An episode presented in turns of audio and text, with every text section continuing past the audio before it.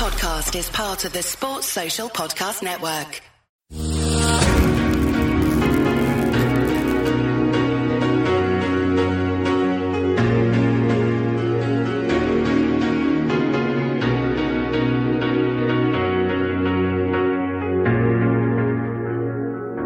Hello, everyone, and welcome to another edition of the AI Premier League Preview Pod.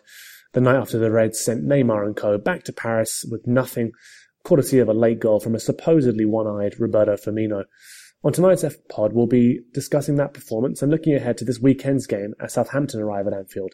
So joining me to discuss the game, I'm delighted to welcome back AI contributor Mark Roberts, and from Southampton fan site Fresh Saints, we welcome Sam Cox. Welcome, guys. Cheers, Hari. Evening, guys. Thank you for having me. No, great, great to speak to you both. I mean, there's plenty to talk about on both fronts. Let's face it, really. But um, um as usual, guys, we're going to start with the rival fans uh, sort of section of the pod and uh, uh, bring in Sam to talk about uh, uh Southampton. So, um, uh, Sam, I mean, every rival fan we've got on so far this season, because I mean, we're, we're, five or six games in, of course, but you know, we it's still pretty early on. So, we want, to ask you first what your final thoughts were on last season. Um, exactly, sort of why you you think you found yourself in the relegation battle that you did find yourself in, um, where of course you eventually sort of alluded to the drop by about three points, um, exactly three points rather, um, in 17th. Mm-hmm. I mean, why do you think that you ended up in that situation? It was it was an accumulation of things really. Um, the Mauricio Pellegrino appointment turned out to be a disaster. Um, and it was the style of play, the lack of quality, the the lack of confidence, and it was just it was just an accumulation of all those things coming to the forefront, and we just we just couldn't build momentum, we couldn't get goals, and we couldn't keep them out. And obviously, if you're doing that, then there's only one way that you're going. No, of course. I mean, obviously, goals were an issue, but I mean, you mentioned there the the Pellegrino appointment uh, turning out to be a disaster. Of course, with the benefit of hindsight, we can definitely look at that and see it. But I'm interested. I mean, I'm not trying to be in, any way sort of perverse about this as well in terms of the Van mm-hmm. situation, but obviously he came in and that was looming over his head in terms of, you know, a team star player wanting uh, to leave the club, and that obviously you know, causing a lot of, you know, it's, it's going to cause any manager issues, let alone sort of Pe- Pellegrino coming in there. Do you think that he was sort of inhibited by that coming in and as a result wasn't perhaps able to spend as he perhaps should have done and get the players in that he needed or, do you think it was more of a, a style issue with him um, to be honest with you, it's probably the latter. Um, obviously, coming into a football club, you you want it to go smoothly, and of course, with that looming over your head, it's not not the best of situations. And, and to be perfectly honest, I, I, felt that at the time he handled it quite well. Um, he he obviously sent Van Dijk to train on his own for certain periods and then, and then tried to bring him back into the team. But of course, when a player's head's not not right for the for the club, and his performances won't be as strong as as they perhaps should. Um, alluding to your, the, the second point, um, I think it was mostly a style issue. Um, the, the Pellegrino way was you know, it was very uh, rigid. It was very pessimistic. It was very wary of the other team instead of focusing on our, our on our strengths. Um, and, and I just feel that um, when when when the quality came out of the of the squad, because there is quality in it. If we took a took a lead, then he would be naive to the fact that perhaps he needs to change something to, or maybe even try and go and, and, and double the leader. And if you look at a couple of games, for example, we played Burnley at home and Huddersfield at home. I know at Burnley we, we were drawing nil at the time, but Sean Dyche made a change to bring Sam Vokes on, and, and he got the winner, I believe, and uh, and that obviously cost us uh, a point. And then at home to Huddersfield, we were leading the game, but then we went back into our shell as soon as we went 1 0 up. Um, and Wagner brought on uh, a Depoitre, and, and again, he, he came on and, and, and, grabbed the equaliser. So it was dropped points due to tactical naivety and, and pessimistic style of play. Yeah, it's interesting that because, of course, I mean, you, you'd imagine that, especially when things do get sort of rather dire, that you're you're going to revert to throwing strikers on, trying to grab those points. It's it's it's strange that he sort of did sort of stick to his conservatism on that. I mean, do you have sort of any reasons for why that was, or do you think it was just his sort of inherent sort of style of you know approach to the game in general that he was a conservative manager and that he just didn't see the need to uh, you know, to throw caution to the wind and, and and try more attacking style even when you were struggling for points. Yeah, I, think I think um, again it's, it's, it's I think it was just him, and I think you can't I can't really begrudge him if that's his style of play. He was brought in by by the hierarchy, and he's not going to turn down a Premier League job. I just feel that it it could have he could have gone much earlier, but as you say, I think it was his just his style of play just didn't match the players on the pitch in the Premier League. I think perhaps in Spain you look at it, it's a much more slower style of play. Him coming from Spain, trying to bring that back, bring that to Southampton and try and grind out results. It wasn't wasn't going to be the case, especially when you lose a defender like Van Dijk, and you and you're playing a quite inexperienced uh, back line in the Premier League in terms of the centre halves with with uh, Wesley Hoedt and uh, and Jack Stephens, who have both shown glim- glimpses of quality, but they weren't consistent at all last season for us. And when you le- when you uh, lose a leader in Van Dijk, I think it's very hard to for, for the players around that position to to gain any confidence. Um, I just don't feel, looking back in hindsight, it, it was it was a good fit. I just I just feel that he was too conservative. At, times, okay, he, he would bring on you know strikers when when we needed them, but we're in desperate need. It was almost very reactive instead of proactive to the to the issues on the field. It was very much he was waiting for us to, to almost go a goal down to, to bring those players on, or, or for the other team to get an equaliser before we brought those players on. Where instead he should have been doing it before um, the the the pattern of play changed. No, certainly. I think yeah, it's it's perhaps then slightly odd that it took you or took the hierarchy so long to actually uh, sack Pellegrini. Obviously left. I think it was with the, just eight games left for the season. I think it was. Um, what was the general reaction then? I mean, obviously when when you sack a manager like that and you're thinking about maybe uh, getting in somebody new, a new face who's going to energize the team and um, uh, maybe provide a different style of, of, of play. You know, obviously with Pochettino all those years ago when he when he came in, um, maybe plenty of people couldn't sort of see where where he would go and how just just how he would develop in, as a coach. But that style of play, you know, attacking, pressing, high intensity. We've seen it with the likes of Marco Silva to an extent as well. That's always going to get people excited. Um, obviously, um, the fact that you guys then ended up going for for Mark Hughes, who I think had been um, associated as well as all of the good runs that he'd managed to um, you know, definitely accrue in the Premier League as well. The clubs he was in Stoke for a long time, of course, as well. Um, he did become a little bit associated with the fact that Stoke were in such dire trouble as well last season. What was the general reaction around the time of, of his appointment? To, um, and, and, has that changed over time as well? Um, at the time, um, it was it was uh, greeted with with happiness and pride because of uh, of uh, Pellegrino finally leaving. I think if Pellegrino had stayed, we would have been relegated before before any any uh, chance of even salvaging it against Swansea in that in that sort of shootout. Um, uh, penultimate game of the season. Um, when Mark Hughes came in, as I said, he's a former Southampton striker himself. Came uh, the latter stage of his career. He played a couple of seasons, so again, the fans could potentially connect back with someone on the on the sideline. Um, and and of course, he he um, he um, kept us up, of course. So um, at the end of the season, we were, we were sort of um, we really wanted him to stay. I'm uh, I was really backing that that he he stayed on at the club. Um, I think the players players were as well. Um, and of course, you do as you as you as you rightly said. Um, with every good with Mark Hughes, there seems to be bad. Of course, he started his career quite promisingly. He had good spells at, at Blackburn, at Fulham, um, and and to some to some extent at Stoke. Of course, I think it was for uh, three top half place finishes, but of course it unravelled in the season just gone. Um, and there's always going to be question marks over managers like that. I think he's in the bracket of sort of the managerial merry-go-round alongside the likes of Sam Allardyce and, and Alan Pardew, managers who always seem to pop up in the Premier League um, without having too much success. Um, I think the thing after the start of the season, question marks are being raised because we've we've um, perhaps should have picked up more points with the with the fixtures on paper. Um, but I think that the, the seeing a style of play which is is much more fast paced, a bit more progressive. Um, we've seen glimpses of it. I'm not sure it's the finished article quite yet, but as you say in the Premier League, we haven't. There's not a lot of time for for patience. You know, when you need points. So I think there's question marks now being raised after after the start of the season, but still thinking back to him keeping us in the Premier League and and uh, and it's nice to be able to sort of connect with the manager. I think there's still a lot of I think the Saints fans are still on Mark Hughes' side at this point, at point in time. Yeah, it's interesting that you mentioned that sort of connection between the fans and the manager because I remember when I was speaking in the past, actually, may have been to Aidan or somebody else from Fresh Saints actually about Southampton and just talking about um, Claude Puel actually and the issues yeah. that he, issues that he'd had because it, it, strikes me as interesting with him because I think he's, he's, seemingly having the same issues with Leicester as well, and it could just be completely a cultural thing. But um, he's a manager with an excellent record, really. Obviously, it might take a little bit of time for things to get going.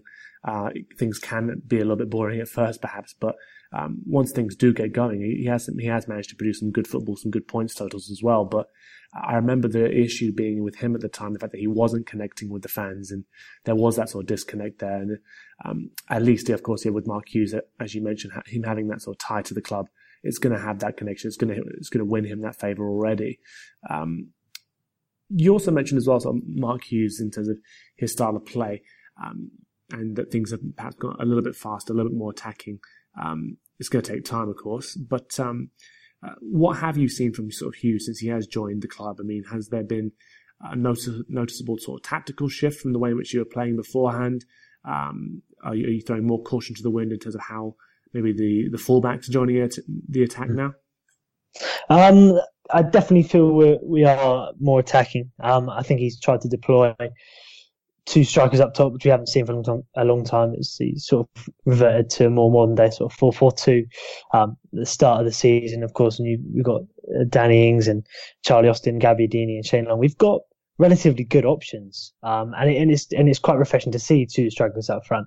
But going back to to we see we see sort of um, patterns of play this this season so far as we look quite good we, are playing well. We're playing much better football. It's much more, much more entertaining for the fans.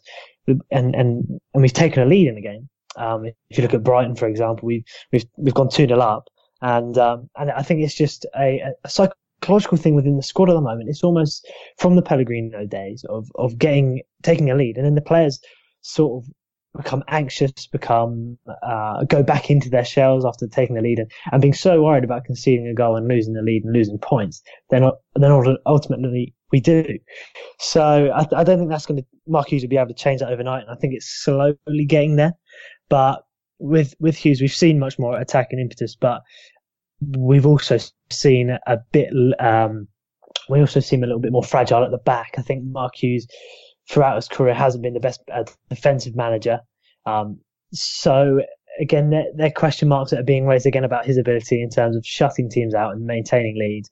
But I think it's a psychological thing within the squad more than anything. And I think with confidence, with wins, um, we took great. We thought we were going to take great um, confidence out of the a win against Crystal Palace away from home.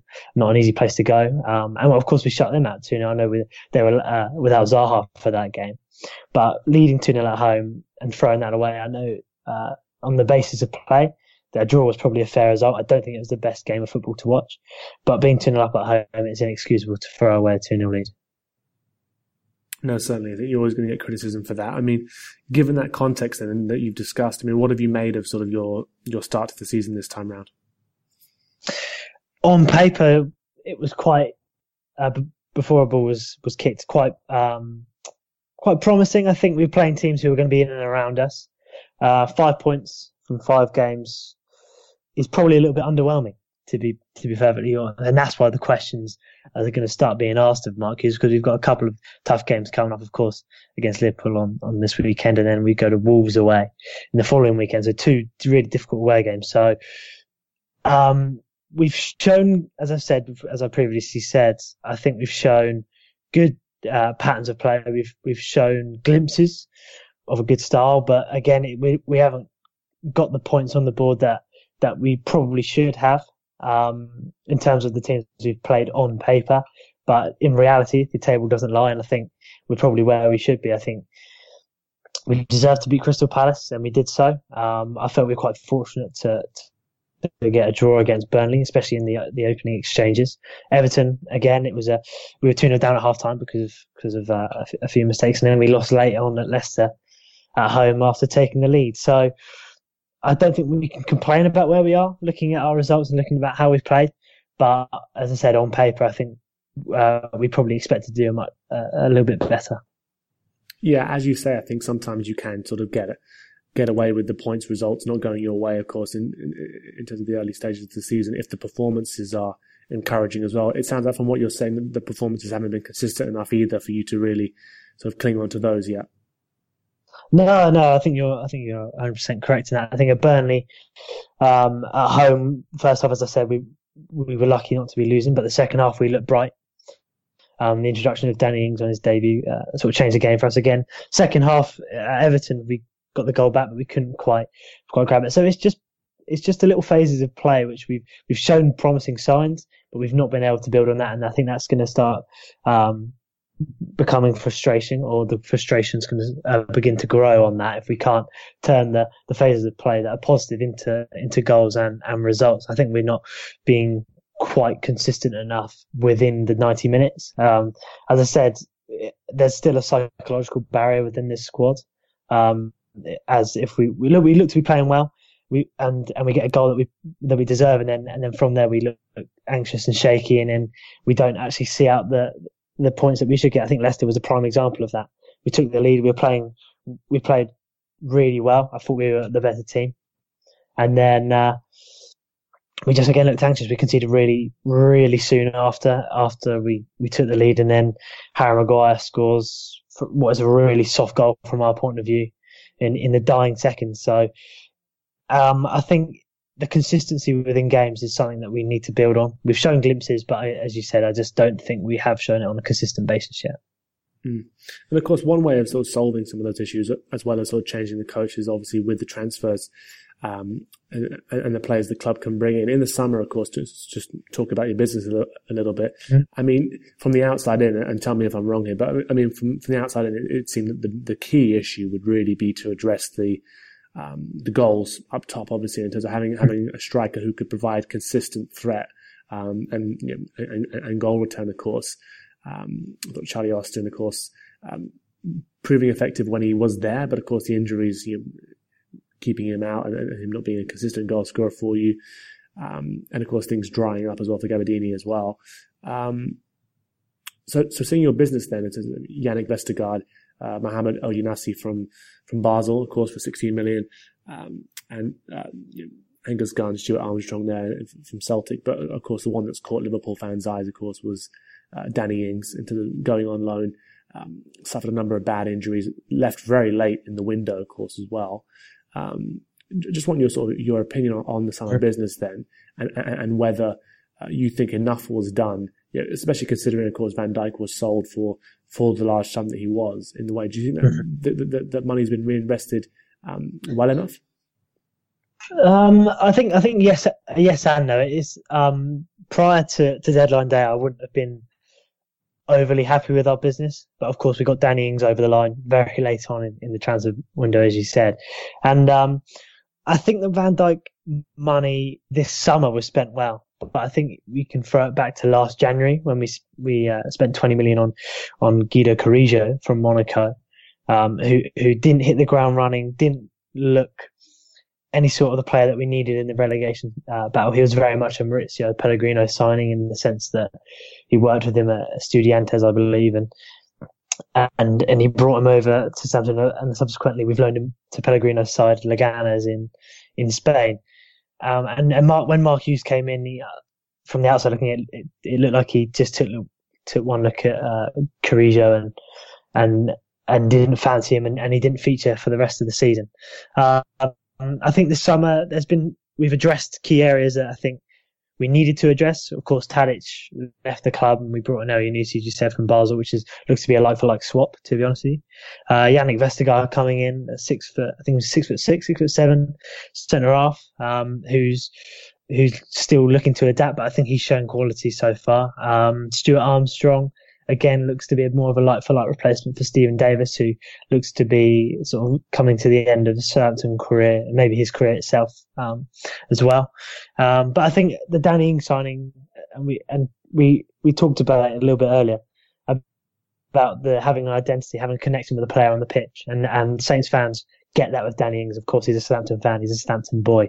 Um, and seeing him come in and seeing him hit the ground running, he's, uh, he's goals, scored goals already, and uh, he looks to be the missing piece so far. And I think that's that's been the most promising signing, seeing Danny Ings and and and finding a player that we can connect with on the pitch again. Yeah, I think from his time at Liverpool, of course, there was heavily impacted through injuries. Um, we know him to be sort of a bundle of energy. Um, has a nice sort of um, turn about him as well. Good dribble, uh, good dribbler as well. I think you saw that with the the penalty he won at uh, at the weekend as well. Uh, I mean, what has he added to the side apart from the obvious? I mean, it being there a need for goals and uh, a mm-hmm. striker mm-hmm. who is sort of a natural finisher in the way. But but what has he added to the side? Um, apart from that, has there been anything in terms of attitude that he's helped bring to the side? Uh, before his arrival, of course, we hadn't seen him. I hadn't personally seen him play much. I've, I've seen him play for, for, for Burnley against us, and of course, it, an injury hit a spell at Anfield. But what surprised me most was most was his link up play, as uh, is actually really is actually really quite good. I see he drops deeper and he's able to link up um, uh, with the wingers and the other forward who's playing. Um, it's just a, as you say, natural finisher. We haven't quite had that. I mean, Austin again has that about him, but his his injury record uh, isn't great. Um, and he's missed large spells, and he's been he's unable to um, build any momentum in front of goal for the club. So when Dan when Dan Ings came in, um, he's he's just shown uh, an awareness, a movement, uh, a little bit more dynamic edge to our forward line that we, we've been missing for the past, past couple of seasons. Um, I think he's just he's one of those uh, fox in the box strikers. You know, as soon as you as soon as he gets a sniff, as a goal, and we've been we've been missing that. We've been really missing that in the past couple of seasons, and um, is his his uh, as you say his dribbling ability as well. Won the penalty against Brighton on Monday. Um, I think he's just a step above the the current strikers that we have, um, uh, and and especially his his finishing, his it's just everything about him. I think he sort of gives us a lift on the pitch when he came on. He came on for his debut against Burnley, and, and there was a lift in the ground. There was a, lift, on the pitch, and seeing a player come in, hit the ground running like that, it's always going to be positive for the fans and positive for the player himself. And we just hope, as you say, the injury worries are behind him, and and he can carry on scoring goals for the season. Yeah, certainly echo that as well. I think he left Anfield with plenty of sort of sort of fans and people wishing him well. He's definitely got the talent. It was just that uh, that time on the pitch that he was missing, and hopefully he can string together a number of games for you uh, for you guys this season. So. I think generally, then Sam, based on everything you've said there, I mean, there, there does seem to appear to be some uncertainty over Mark Hughes and um, even whether. I mean, I'll, I'll, ask you this at the end, I guess, but it does sound like if, if things didn't go his way, perhaps you, you, you could be seeing another manager before the end of the season. Hopefully not. Of course, things hopefully things do go consistently for him. Um, but what are your general expectations? What is the fan base's sort of expectations for this season? Would a a safe sort of mid-table um, finish be be satisfying for everybody? I think I think so. Yes, I, I, I can't see why of Last season it was far too close for comfort. Um, and I said, as I said earlier, if we hadn't have sat Pellegrino, we would have been certain, certain relegate, releg- certainly relegated. Um, so the expectations this season is a mid-table, comfortable, a comfortable mid-table finish here. Um, perhaps a cut run. You know, every every club sort of below the top six who aren't going to be challenging for the league. A cut run is always something um, that that is a positive for the fan base. Um, of course, we had the EFL Cup final uh, under Puel and Hughes uh, won the game against Wigan in the quarterfinal to take us to Wembley last year in the semi-final. So we've had relative, relatively good cup success in the past couple of seasons. So if we could could have another cup run and a mid-table finish, I think most Saints fans would bite your hand off for 12th, 12th place position right now. And I think we need a bit of a, a bit of stability now after a rocky a rocky past season. Um, so if we can have a mid-table finish, um, and then we can look to build on on getting back to challenging for the for the European places which we once were under under uh, Ronald Koeman. Yeah, for sure. I think just one thing I wanted to ask as well, just before I of get, get your brief thoughts on on perhaps how Hughes is going to approach the game this weekend. I mean, what players do you think are going to be key for you this season? Obviously, we mentioned Danny Ings there, but is there anybody who's going under the radar? Even, even you might say that again. Um, I was just saying, into the key players this season, of course. Um, you mentioned Danny Ings, of course, but um, is there anybody who's gone under the radar already in terms of you think is going to be um, particularly influential for you guys this season? I'd, I'd have to say Nathan Redmond. Nathan Redmond's looked uh, a different player from last season. Um, he's worked hard in the summer and definitely his fans something that um, a bit different um, from last season. Um, Nathan Redmond, his performance this season, he's just lacked the goals and assists that perhaps um, his performances are warranted. But I think uh, Redmond can really be a, a, a, key figure for us this season because he's shown what what he didn't last season in terms of pace, dribbling ability, beating a man, and, and being effective in the final third. Yeah, it'll be interesting to see whether Redmond sort of finally sort of fulfill, fulfills his promise. I think there's long been sort of an awareness of his talent, but I think it's it's that consistency to his game. So I think it's definitely going to be worth a watch there as well. Um, based on what you know about Liverpool, then, and sort of how um, not only how we've started the season, but just generally how we play. I mean, how, how, do you expect Hughes to approach the game this weekend then when he arrives at Anfield? I think he's going to be very, very cautious of, of the front three. Uh, the Liverpool have got a fantastic team.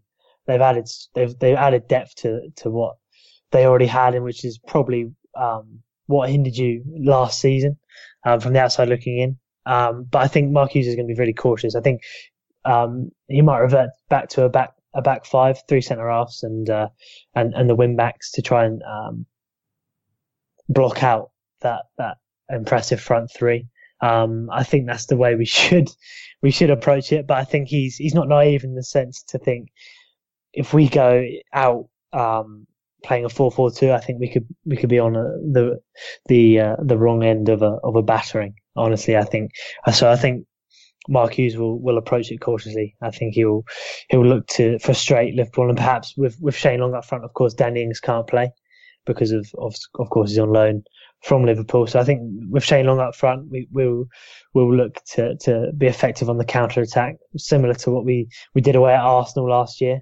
Um, although we lost three two, we put up a good game and, and we played five at the back with with uh, Long up front and and uh, we looked good in that game as well. So I think it's going to be uh, a more defensive uh, formation and, uh, and and defensive tactics compared to to the the first five games of the season that we've seen so far.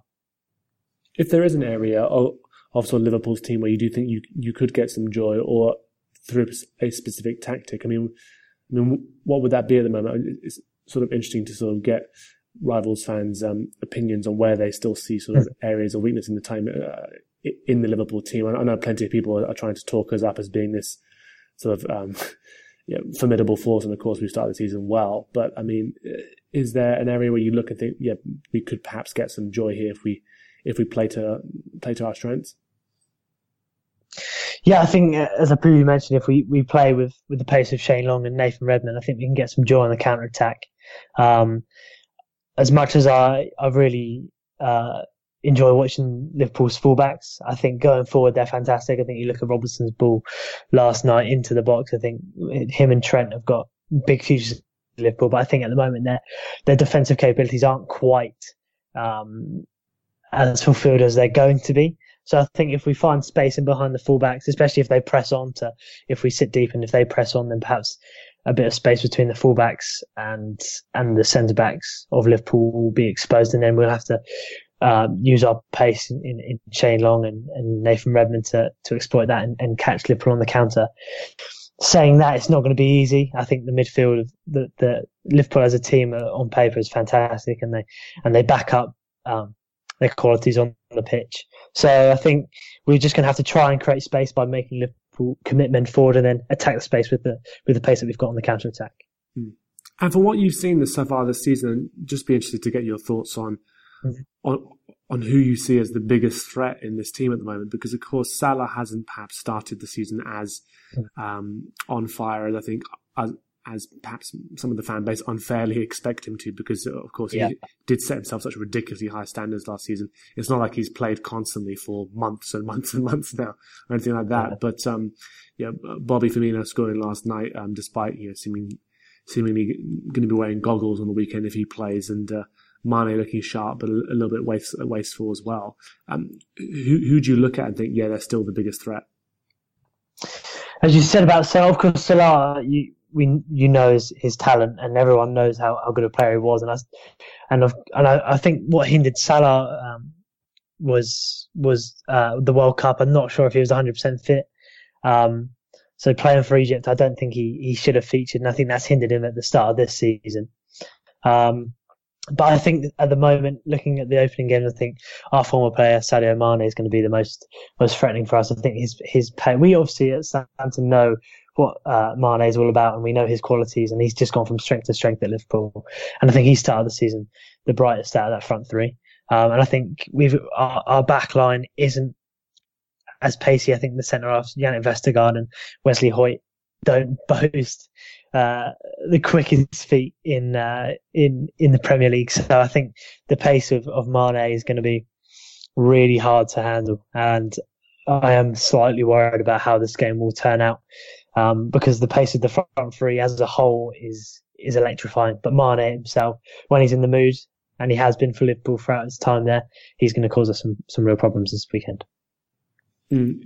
It'll be interesting to see sort of what reception he and uh, Van Dijk get. I, I, know, of course, Van Dijk last time around got uh, got a particularly sort of warm welcome back, if, if it can be said that, of course. But of course, Southampton arriving at Anfield this weekend, um, I'm sure he'll get the same sort of reception, to be honest. But um, yeah, it's going to be it's going to be an interesting match. Thanks so much for sort of your insight there on Southampton. I think there's plenty to be um, you know, focusing on this season, especially. Uh, I think there's lots of questions around Mark, the Mark Hughes appointment, and also Southampton as a club as well. You know, seemingly this um, sort of bastion of stability in the way in which you were bringing players through through the academy. I think the way um, the way in which people took players from you, and I'm, I'm, I'm going to put our hands up there as well because, of course, we were one of the main culprits, uh, and the way in which I think you sort of maybe appointed the wrong managers. I mean, it's been interesting to see how how things have sort of shaken up there. But hopefully, you guys can provide some consistency this season. So, um, we'll be bringing you back in towards the end, Sam, to sort of talk a bit, a little bit more specifically about the game. Now, Mark, bringing you in, I mean, busy time for Liverpool, of course. I think we, we knew that coming back from the international break, um, playing Spurs away. Uh, that was a tricky game, came away with the three points there, um, and, and a performance that I think was really impressive, despite perhaps us not winning as impressively as we should have done, given the sort of um, the way in which we cut through them at times. Follow that up with a win against PSG last night, thanks to that late Bobby Firmino goal.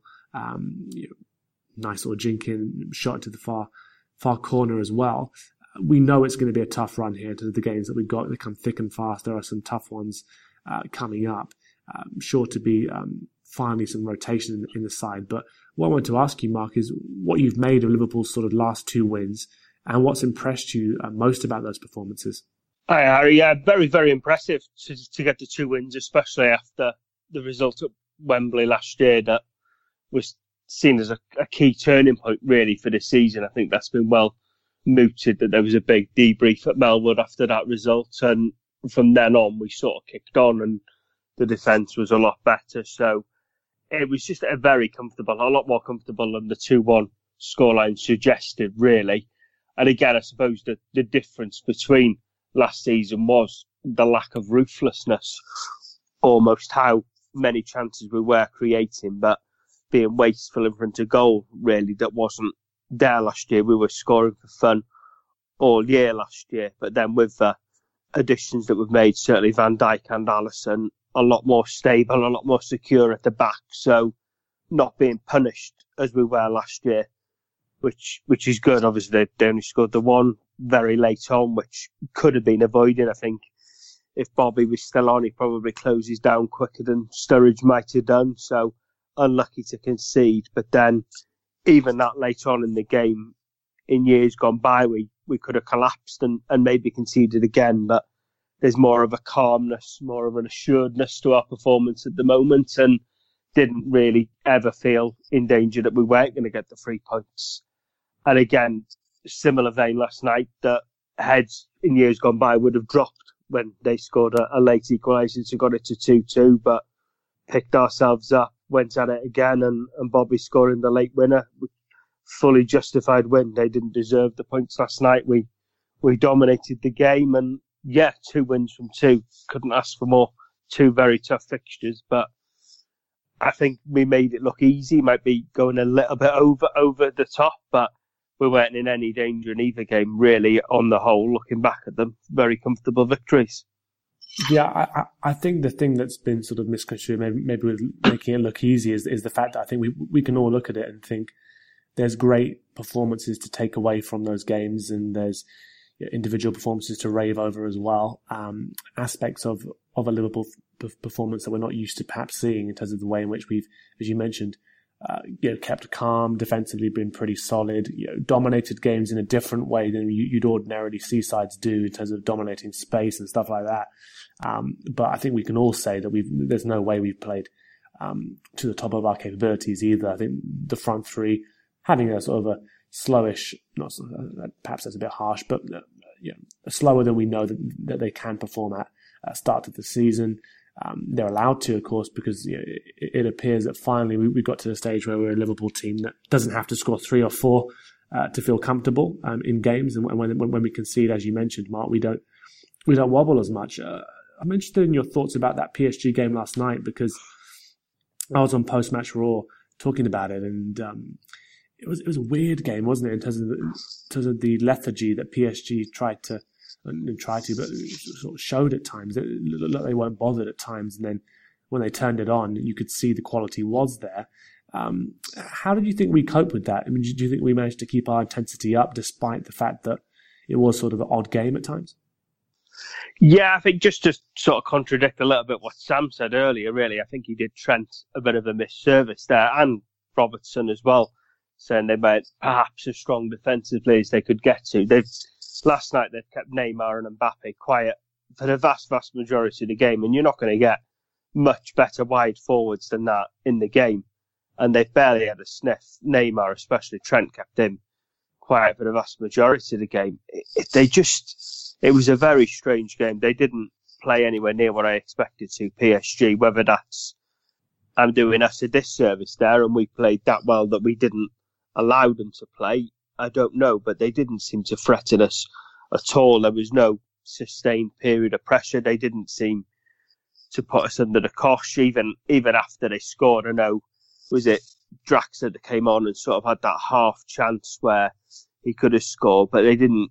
They didn't seem to go for the kill and go after us at all. We just seemed to be to be in control of the game from the off, really, which was surprising for a team of that caliber that's expected to go to go deep in the Champions League, maybe even win it with the way they've invested in the team that they've got. But they they had so few chances, and even you were saying I heard on the the Raw show you did last night, the two that they scored were on a different game. They don't get them. Cavani's flagged offside, which he was offside and should have been, and it was luck the way the ball bounced to Mbappe. Virgil got got his foot in. He tackled it off Neymar. It was just unfortunate for us and lucky for them that it dropped to Mbappe. He, he, finished it very well. He took it well. But other than that, I don't remember Alisson having an awful lot of work to do. We we contained them. We sort of played the game at our pace. We we kept them where we wanted them. And Trent was just in acres and acres of space down the right side. That was obviously a premeditated plan that Neymar's not going to track back. And the balls from Virgil and from Gomez out to Trent were evident all night that that was an available option to us. Another player who got his chance, of course, as well was Daniel Sturridge. Uh, people delighted to see him take his chance with the goal that he scored. What did you make of his sort of overall performance? Because I think you, we could see from Klopp's comments afterwards that there was a possibility of Firmino playing that game, and, you know, later he comes on and, and has the telling sort of uh, um, moment in the game. But uh, what did you make of Sturridge's contribution? Klopp seemed to be very, very happy with the way in which he performed. Yeah, you, you can't argue really, can you? He scored the goal unlucky or lack of sharpness that he, he should have scored a second when I thought the, the second header was perhaps an easier chance the one he scored. But I think it was Dave that said it on the Raw show. The movement to get away from his marker for that goal, that, that's what Sturridge gives you. He's clinical. He knows where the goal is. He's a different player to Bobby, but I think Klopp used him smartly. He didn't ask him or expect him to do the work that Bobby did. It seemed that more Milner and Gini were, were picking up the slack that we didn't have the extra press from the front man. They were a bit further up the pitch and snapping at the heels more and, and covering that so we could do what he's good at, and I think just allowing him to do what he does, you get the best out of Sturridge. And he did. He definitely grew into the game more once he got his goal. He was more confident. He was getting on the ball more.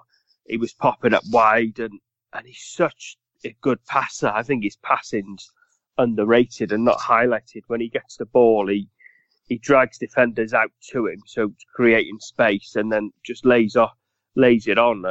He's an incredible talent, and to have a, an option like that, that's what we've lacked over the last couple of years. As as Sam said, we've added depth to the squad now. That's maybe where we were la- lacking last year, and he seems happy with that role. He seems to know he's not going to be a regular. He's not going to get starts week in week out, but when he does, he's scored two goals already this season, and from from not many minutes on the pitch. If he can keep scoring at that rate all season, I think we're going to have a very successful season. Yeah, Daniel Sturridge's sort of goals to game ratio is pretty crazy, isn't it? In terms of like, he, he may not get as many chances anymore, but when he does, um, he does exactly what Daniel Sturridge does in terms of score goals. You're right to mention as well that second chance he had as well. If he's played five or six games, you'd probably back him to bury that, wouldn't you? In terms of him sort of putting that away. Um, but also, I think on on the physical side of things, apparently ran up 11 odd k as well. So it was good to see him look fitter than he has done for a while, actually, as well. So, yeah, touching wood here, crossing my fingers that he's uh, he's available for us all season because he, he's definitely a huge asset to us as well. Um, definitely, I think Klopp's learned now how how to use him. It's maybe took him a while to understand his body, his fitness, and again, it's we've had the argument for years, haven't we, when these players go off for international duty that and not just England, the international coaches don't understand the players, don't understand their training regime. And I think he, he had a wake up call as well going to West Brom. He got injured very quickly there and he realised how good it was, how good he had it at Liverpool and that Liverpool's the place for him. I think I read an article today that pre-season training, he, he thoroughly impressed Klopp. He got his head down, he got on with his training. Klopp said, didn't he, last night, he's fitter than he's ever seen him before and he seems happy. So that's a happy firing Daniel Sturridge is, is what we all want. No, of course. I think as well, something sort of good about seeing uh, Daniel Sturridge sort of leading the line out there in the uh, you know, 2018-19 sort of Champions League run for Liverpool. I'm not sure many people would have predicted that a year ago, let's say, and uh, you know, scoring the you know, scoring a telling goal in that encounter against PSG.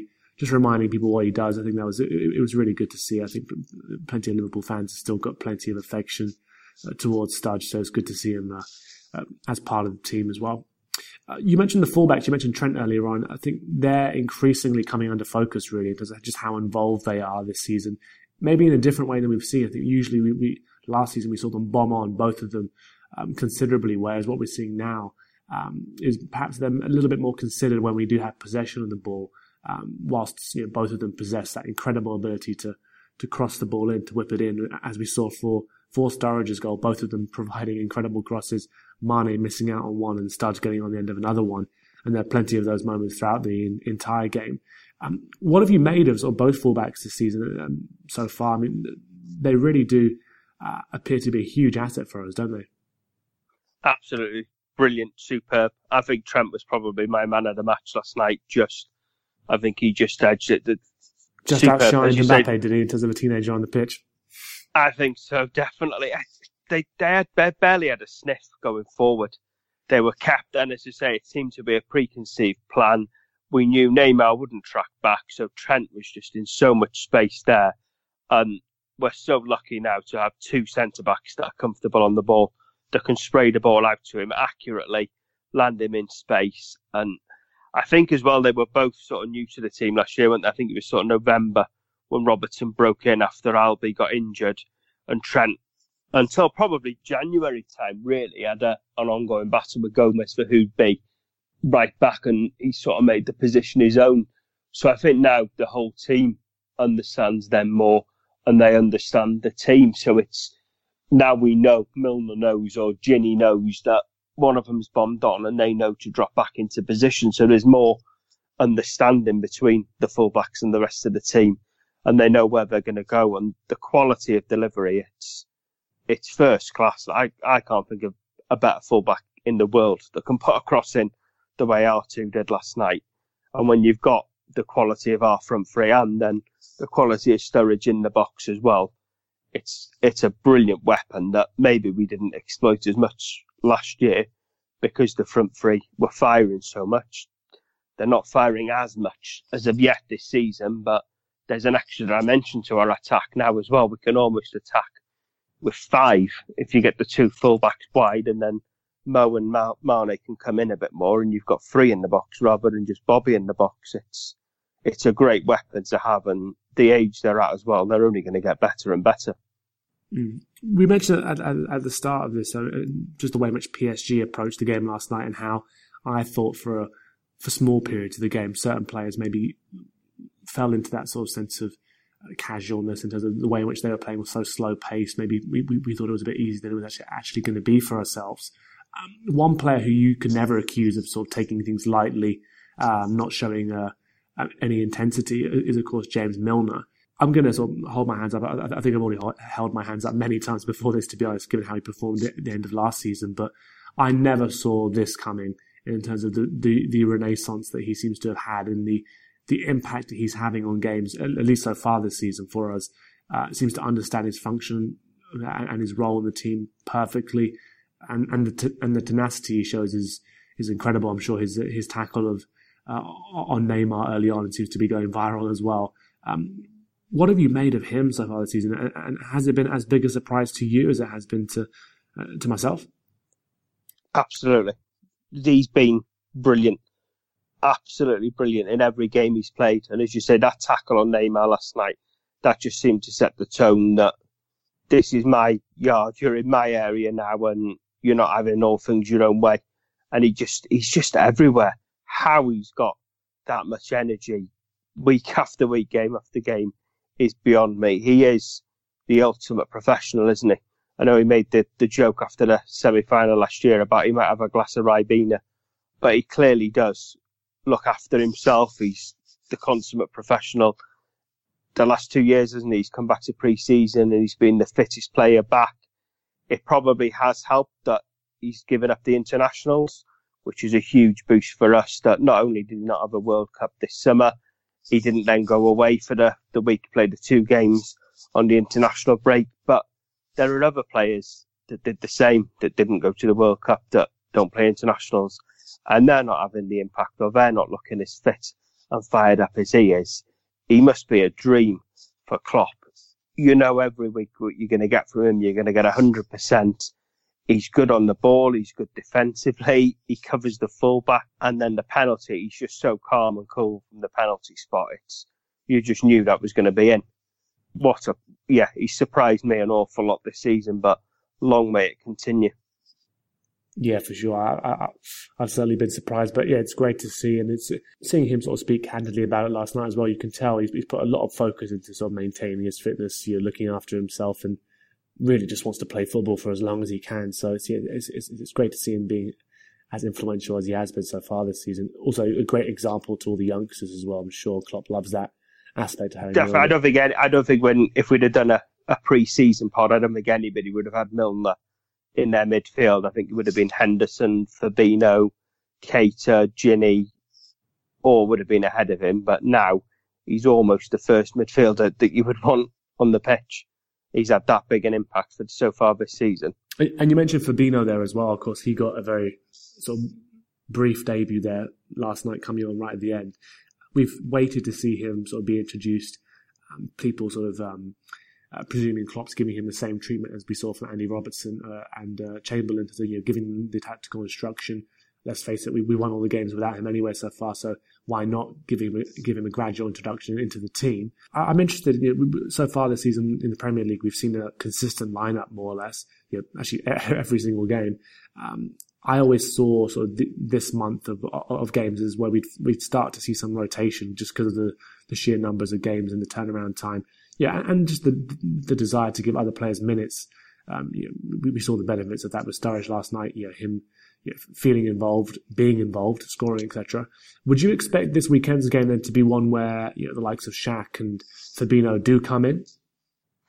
I've been going through this over and over in my head all day. I think part of me thinks he needs to play the front three. I think it's it's probably, it's it's on paper it's our easiest of our league games before the international break, isn't it? When you think Chelsea away, Man City at home, but it's one where nothing but three points is good enough. We have to get those three points, and I think just a boost even though they haven't necessarily been firing as much as they did last year. I think if one of the front three aren't playing, just a boost and lift that would give the Southampton dressing room. I don't want to give them that. I want to go full strength for the front three, get three, four nil up, hopefully being overly confident, and then take them off and give them the rest there. I think the changes to be made are in midfield. Again, I think the defence has been solid. We've given away very little. So keep them playing together. They're playing well together. Keep the front three together. But yeah, maybe this is the game to give Milner a rest and give Fabinho a start. Maybe Keita can come back in. Henderson played very well last night. He's not got many minutes in his legs, so maybe he could he could carry on playing. But I think I just don't want to give Southampton a boost. It's it's our first three o'clock Saturday game for I don't know how long. So there's no cameras or anything on there, and it's it's just one of those where you can't afford a slipper. You just can't, you can't take it for granted. So go full strength, get the goals, and then take them off. And then I think the Carabao Cup against Chelsea will be where they all get a rest. I don't think I think that that that's the one where you're going to make eight nine changes, and then go again for Chelsea the week after. So you so you would see Fabinho coming in this weekend or not?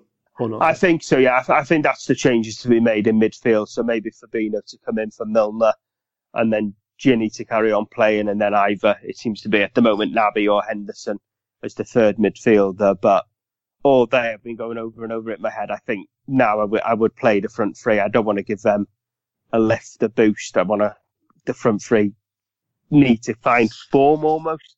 Again, that, it sounds a bit strange, isn't it? Because they have all scored, they've all created, they're all playing well. But Mo scored two against Southampton last year. I think I think he could do with with a couple, and I, I think as well it's the press might over egg it if, if he doesn't play on the weekend after the bit of furor about his celebration last night. And oh, I yeah, think he needs, yeah. yeah, which is just, it's gone way over the top. It's ridiculous. He clear, he celebrated first and then he was probably just a bit frustrated that he'd missed the chances and he'd given the ball away for their goal. But I think that's without wanting to look like I'm going to get egg on my face. That's an opportunity for him to perhaps score against a lesser team than he's going to get against Man City or Chelsea. So I would play a different free. And again, I think if one of them doesn't play, it just gives the opposition a lift. And it's a game where we can't afford to drop points. We dropped points in too many games at home last year where we drew against the lesser teams and we just, we just can't afford to do that again this year. So much as there is a need to rest them and they can't keep playing every game, I would always play as strong a team as you can, get ahead, and then make the changes. So maybe one or two changes in midfield, but the defence and the front three to, to play as they have been all season for me. Sure. And from what you know about Southampton, then, I mean, uh, what are you expecting from them? Are you expecting the same approach that we've seen from other sides this season in terms of coming to Anfield, being conservative? As uh, Sam mentioned, they're trying to hit us on the counter attack. Uh, you know, it, it, wasn't that long ago, obviously a couple of seasons now, but that we saw Southampton come to us and frustrate us incredibly in, in sort of uh, every game they played against us that season. Um, are you expecting them to, uh, to, to, to, test us, d- despite the fact that we, we do go into that game with huge confidence? It was interesting hearing Sam before because they, they have predominantly played the 4 4 2 this year, and obviously Ings is ineligible to play, and Sam thinking that they would replace Ings with a centre back almost and go to five at the back to stop us, which which is a compliment to us. That's it's it's an away game, isn't it? So it's it's one of them where Southampton probably think we're going to get nothing from that. That's a tough away game at a side that's competing for the league, so that's not where we're going to get our 40 plus points to to guarantee safety or to push on in the league.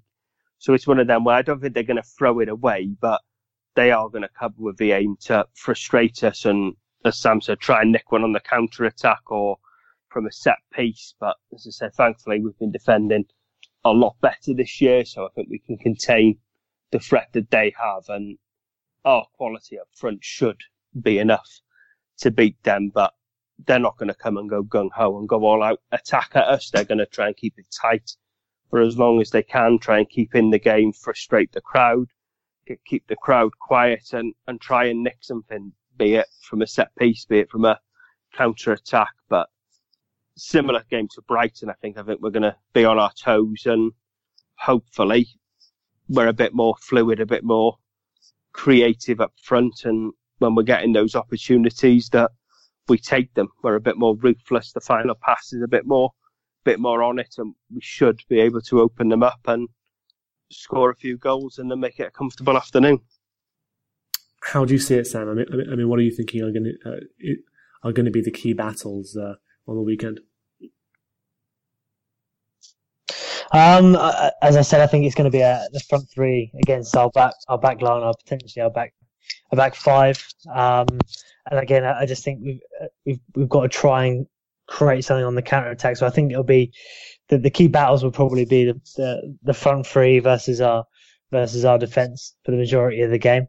But I think then from our from a Southampton point of view, we, we really need to to make the attack, attacks that we do create, and they're probably going to be few and far between, uh, and count. So I think it will, will, from our point of view, will be the strikers um, trying to trying to uh, use their pace within the space that hopefully we can we can create by by frustrating Liverpool and and them uh, uh, throwing bodies forward. Therefore, there might be a bit more space in behind. Yeah, for sure. And Mark, in terms of sort of looking at this game then uh, and and, and the games to come, then um, it's sort of weird, sort of asking you now what sort of approach you're expecting from Liverpool based upon what what we've seen sort of the tried and tested ways in which we play, especially at home. Um, but you mentioned earlier that you, you, don't think Klopp's going to look to change it too much. Um, how we've been playing this season, if Southampton do come and dig in, um, who do you think is going to be key then to, to sort of help them, um, help us break them down? Would it be somebody like Keita coming into that midfield?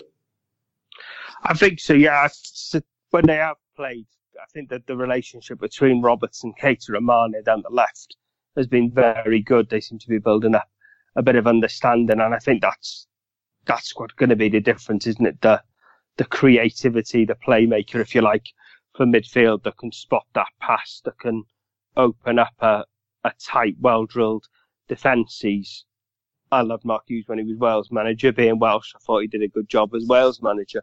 I think he will get them with defensive discipline. They will hold a tight line. They will try their best not to gift us anything and be very stubborn throughout the game. So it's going to be key to, to look for those little gaps that perhaps open up. And I think someone like Keita has the, the passing ability to find, to find a Mane, to find a Mo, to find a Bobby that's just got that little half yard of space and open the game up. And hopefully if we can get an early goal, but they'll have to come out a bit more and it's a different game then and should create more chances for ourselves.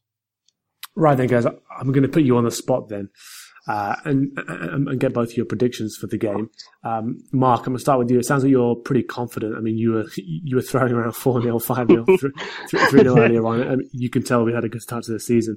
Um, but then you also did mention sort of Sparky's ability to, to, to drill aside, get them disciplined. I'm sure he's going to try and be as tight as possible when he comes to comes to Anfield on the weekend. What's the the score you're expecting this weekend? I'm going to be bold. I'm going to go 4 0. I think this will be the one where, where the, it clicks together. And as you say, against Tottenham, it could, could and should have been four or five if, if we are a bit more ruthless, a bit more clinical in front of goal. I think it's going to click this time. The late, the late goal last night will have given everybody a boost. And yeah, 4 0. I'm enjoying that, Mark. I'm enjoying how I gave you the complete setup to sort of like be a little bit more conservative, and you still and you still no. came, you still came out with a four 0 um, Sam, feeling bold, feeling confident. Yeah, you can tell there, Sam, that uh, Liverpool fans are pretty confident at the moment. I'm sure they've got reason to be so as well. Um, but uh, what's the result you're expecting at the weekend? Obviously, I'm happy. I'm guessing you're hoping not for it to be as clear as four 0 I'm hoping, but I'm not too sure. It'll, uh, I'm not too sure it's the case. Um, I think, I think if we can be robust and, and frustrate, I think I'm still going to go two 0 Liverpool. I'm not confident at all. Um, I'm hoping I'm hoping it, it won't turn into a into a big score because I think in the grand scheme of things, goal difference can, can be a big thing. So I think if you take a 2 0 two nil loss uh, opposed to a 5 0 loss, 4 5 0 loss, it's always better. And there's there's ways to lose matches as well. And I think I'll be happy if we come away with our heads held high, if we've we've shown a clear, clear game plan, and, and if we've shown uh, glimpses of quality. Um, I think we can be happy if we, we perform well, but but also ultimately don't come away with with anything. Sure, I think then I'm going to go sort of bang in the middle then and go for 3 0. Um, and I'm going to go for Fabinho starting and uh, Shaqiri as well. I'm actually going to go against Mark's yeah, de- desperation to get, to get the front three out there. I think Shaq's going to play this weekend. Uh, he looked incredibly eager. Last night I was talking about how there was one point where he made about six different angles for for Mane to pass to him, only to be ignored. he looked a little bit annoyed about that, so I'm sure he's he's very eager to get involved as well. But anyway, guys, thanks so much for helping me preview the game this weekend. Um, uh, Sam, plenty of sort of interesting insight there on Southampton this season, and I'm sure it's going to be uh, interesting to watch how you guys do, and Mark as well. Um, great to sort of hear um, the confidence that's clearly running through all the Liverpool fans at the moment, given how we started the season, um, and your thoughts on how sort of the players are going to be uh, doing in this really packed month. So, um, anyway, guys, just just before we go, I just wanted to ask you if either of you have anything to plug. Um, Sam, did you have anything to, to plug on your end? Uh, just come head to at Fresh Saints on Twitter um, uh, for for articles and, and things that are coming out within the next few days. Sure. Any any, any new pods on uh, your side, Mark? Uh, nothing I've done. The last one I did, I did the the face off with Guy after the Leicester game, which was really enjoyable. Like, always easier to do after after your sides won. The main thing to plug is AI Pro. I think it's fantastic. The content on there just gets better and better. The Raw show after the game last night was brilliant with you, Dave, and Trev, and the King and AI has been fantastic. What a coup that is for AI Pro to have that on, and everybody should subscribe and listen to that. Yeah, I'd certainly echo that. Appreciate you do, doing my job for me there, Mark. In terms of yeah, but yeah, absolutely, sir. Kenny Dalglish. Uh, I mean, if you got any sort of Liverpool blood flowing through you, um, you you'll want to listen to those pods. It's, it's, it's, fantastic to hear his input there. So yeah, definitely echo Mark's comments there and subscribing for, for AI Pro. But anyway, guys, thank you so much for uh, for listening to this um, sort of Premier League preview. The games are flowing thick and fast this month. Of course, we'll be off to Chelsea soon. Um, but yeah, appreciate you guys listening, and we'll, we'll be back next week to to preview the next game. So thanks so much.